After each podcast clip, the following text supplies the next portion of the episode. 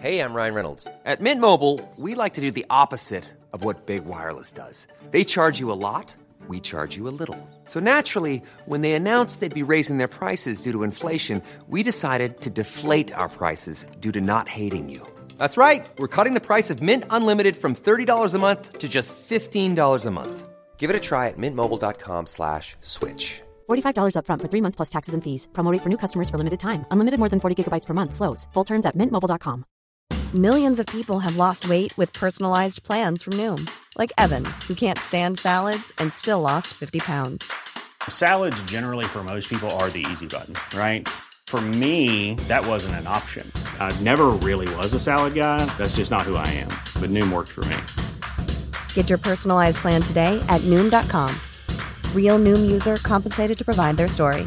In 4 weeks, the typical Noom user can expect to lose 1 to 2 pounds per week. Individual results may vary.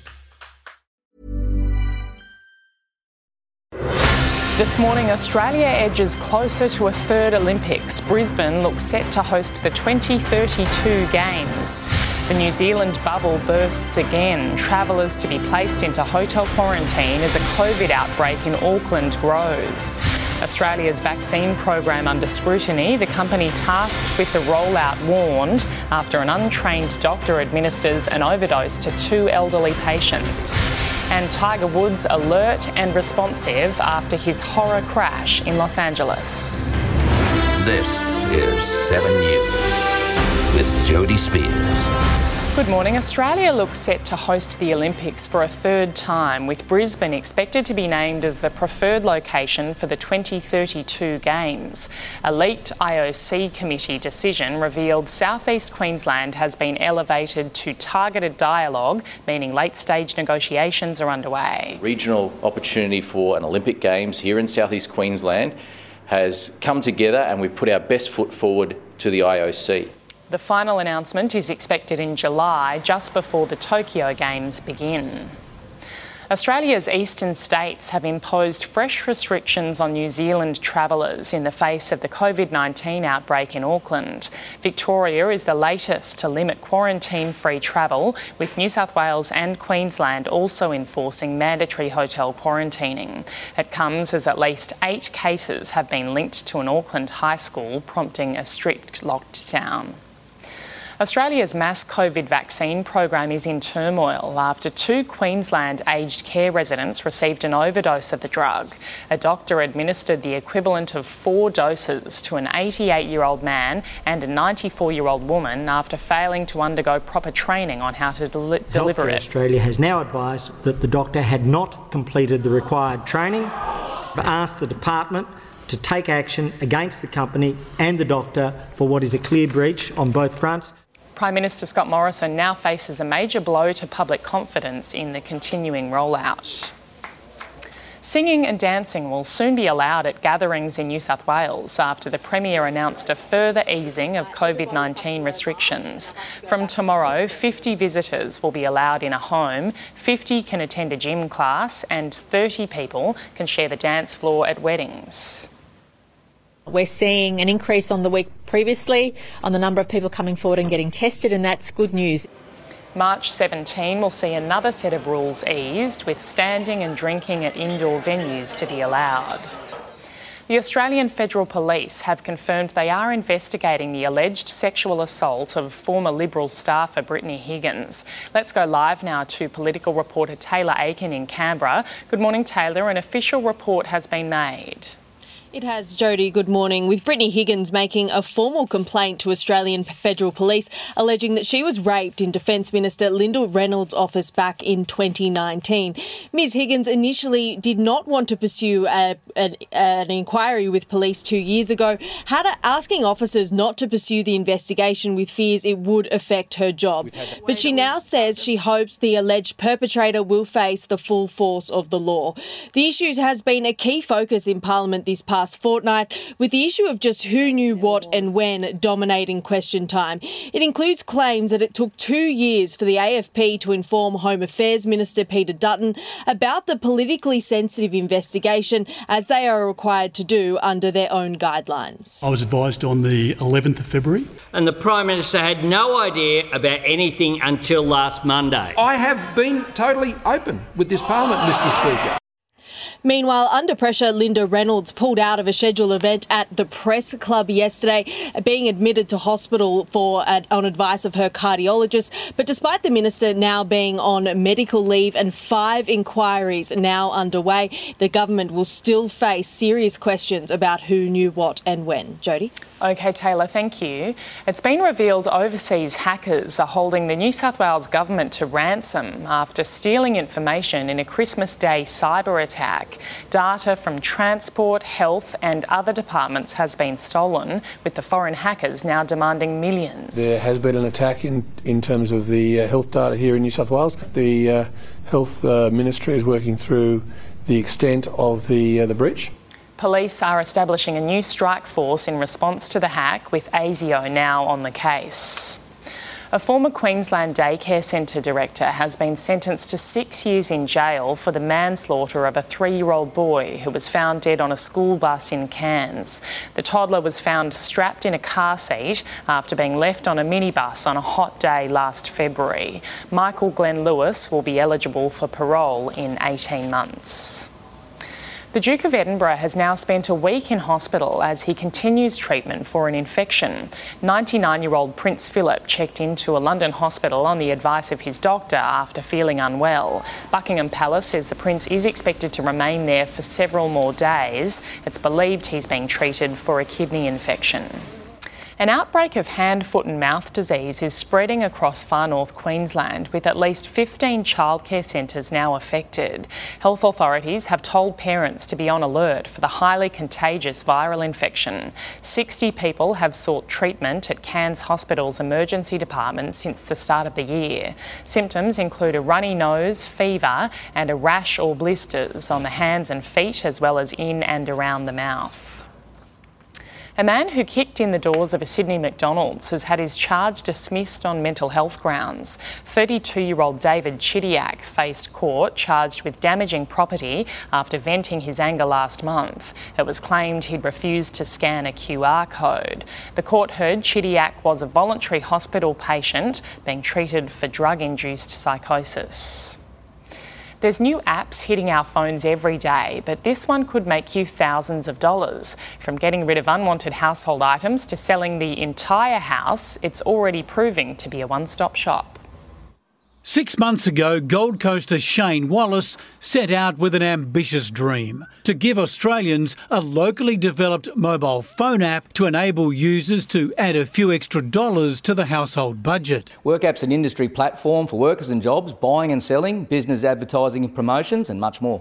His app connects sellers with buyers, from those cleaning out an old wardrobe or getting rid of used toys and white goods to selling the whole house. Any real estate agent can upload all of their properties for sale or for rent, or a private lister can come and put their property on there. From the palm of her hand, Tam Wrigley has made it a side hustle. Last 3 months, I've probably made about $2,000 selling items on this app. Small retailer David Rivers gave it a try with surprising results. I personally put a car on there, and I think within an hour I sold it. As unemployment rose, so did people's urgency to find jobs, such as gardening. Since COVID hit, users have grown by 50% to more than 15,000. If you're looking for a job, you can put in your criteria or your CV and, you know, who you are, what you do. The thing I like about it, it's free. A bonus to try to get back on track. Steve Tippins, 7 News. A growing number of private schools are banning the 1980s mullet hairstyle, saying it's not suitable for young gentlemen. The latest to rule the mullet unacceptable is Sydney's Waverley College, after the trend made a return among the schoolboys there. There's got to be a rule, but I don't really know if banning it's the best thing. You know, I mean, let the boys do what they want, you know. Haircut can be good, but some people go a bit over the top. The divisive do will be on display this weekend at Mullet Fest in Curry Curry. A Sydney aged care home has celebrated 6 extraordinary women, all now in their hundreds. With cups of tea and just a few glasses of champagne, they've shared memories of the 6 centuries between them. Celebrating a remarkable sisterhood of century makers at Drummoyne's Minamurra Aged Care. How did you get to 103? I forgot to die. Claire's also turning 103, Emily and Yvonne 101, Mari the baby 100 last week. 101-year-old Betty remembering the doctor who said she'd last until 85. I keep on meaning to look him up and see if he's survived. Yvonne, one of the first women to join the New South Wales Police, reflecting on duty. I was in the army and then I was in the police, and I was sort of... I just led a good life, that's all I suppose. Through so much change. Harbour Bridge being built. The thing that changed my life was the atom bomb. Some born during the Spanish flu pandemic, a century later caught up in COVID. This virus has been the worst thing ever. The lessons of adversity. The things that you think are the worst that could possibly happen often turn out to be really good for you. I certainly was blessed with more things than anybody else. Blessings counted 100 times over. Wonderful husband. We had 2 beautiful children. I couldn't have asked for much more. Paul Caddack, 7 News. Tired of ads barging into your favourite news podcasts? Good news. Ad-free listening is available on Amazon Music for all the music plus top podcasts included with your Prime membership. Stay up to date on everything newsworthy by downloading the Amazon Music app for free or go to amazon.com/news-ad-free. That's amazon.com/news-ad-free to catch up on the latest episodes without the ads. American drug regulators have deemed Johnson & Johnson's COVID-19 vaccine to be safe and effective, paving the way for its formal approval. The Food and Drug Administration says the company's vaccine is 66% effective overall and up to 86% effective against severe forms, including the South African variant. Johnson & Johnson says if it's given the green light, the company will be able to provide 20 million doses of the vaccine by the end of March. Checking finance now, the Dow Jones is rising this morning, the Nasdaq is as well. In London, the FTSE closed higher and Germany's DAX surged. Closer to home, Japan's Nikkei and Hong Kong's Hang Seng fell, so did the All Ords and the ASX 200. On the commodities market, gold is trading at $1,780 an ounce, oil is $63 a barrel. The Aussie dollar is buying 79 US cents, 84 Japanese yen and $1.07 New Zealand. A trial is underway to help women worried about a low libido. The study is looking at whether a nasal spray developed in Ireland could be a potential treatment. It's estimated 10% of premenopausal women have what's called hypoactive sexual desire disorder, which causes them distress. British socialite Ghislaine Maxwell has offered to give up her UK and her French citizenship in exchange for bail. Maxwell is accused of helping convicted sex offender Jeffrey Epstein recruit teenage girls for sex. The 59-year-old has been denied bail twice, with a judge deeming her to be a flight risk. Maxwell is due to stand trial in July. Golfing legend Tiger Woods is responsive and recovering in hospital after surviving a horrific car crash in Los Angeles. Let's go live now to US correspondent David Roywood. Good morning, David. Woods will have a long and painful recovery after emergency surgery on his right leg. Yes, it sure will, Jodie. Tiger Woods has absolutely shattered his leg here. Surgeons have confirmed that overnight, saying the golfing superstar has sustained multiple fractures, including a compound fracture as a result of this horrific car crash yesterday. Essentially, that means the bone was protruding through the skin of his leg. Now, he's had that emergency surgery. A rod has been inserted into his leg, as well as a number of pins and screws to try and help stabilise his foot and his ankle. Now, his team have released a statement overnight, and this is the good news, saying he is currently awake, responsive and recovering in his hospital room after undergoing a long surgical procedure on his lower right leg. It was a breathtaking crash, of course. His car absolutely demolished, and emergency crews are still marvelling at how he has survived this. The interior of the cabinet of the vehicle was more or less intact. The front end was totally destroyed. The bumpers, everything was destroyed. Airbags deployed, all of that. And however, thankfully, the interior was more or less intact, which kind of gave him the cushion to survive what's otherwise would have been a fatal crash. Yes, it's an incredible story of survival here, but we do know that Tiger Woods is a fighter. He proved that in 2019 when he returned to the game, taking out his fifth Masters there. So arguably his biggest fight now on his hands if he is to return to the world of golf, Jodie. Sounds like it. OK, thanks, David. Violent clashes have broken out in Bolivia as protesters took to the streets demanding the government repeal a controversial health emergency law. Police used tear gas in a bid to disperse huge crowds in the capital La Paz. The new law has angered healthcare workers because it bans them from striking during the coronavirus pandemic. Hospitals are currently struggling to deal with the second wave of coronavirus. The skies over southern Germany have turned pink after a cloud of dust swept in from the Sahara Desert.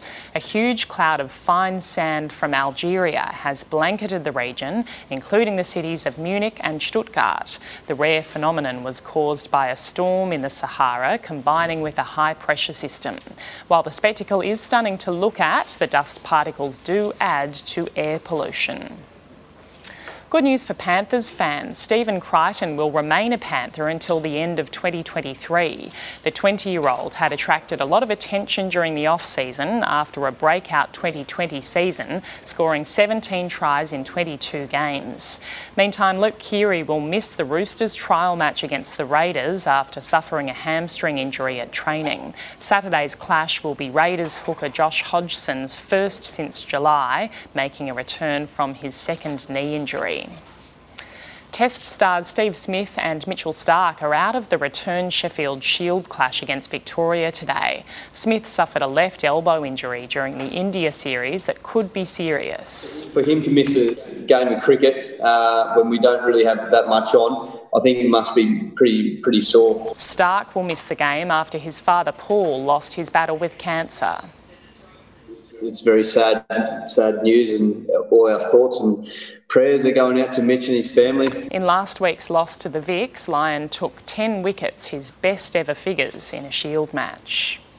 Jamie Wincup doesn't want a funeral tour. Instead, he wants to be the king of the mountain one more time and win a historic 8th Supercars Championship before retiring at the end of the year. The 38-year-old will take over as team principal of 888 Race Engineering in 2022. All the Supercars action starts on Saturday, live and free on 7. Taking a look at the weather around the country now, thunderstorm activity is increasing over central and eastern Queensland as well as northern New South Wales. Low-level cloud from an onshore airstream is affecting parts of eastern New South Wales. Cloud from two cold fronts lies southwest of both Tasmania and Western Australia.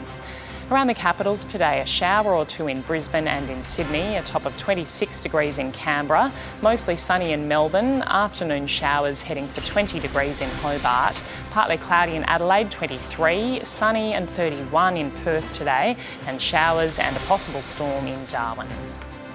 And that's 7 Early News for this Thursday, the 25th of February.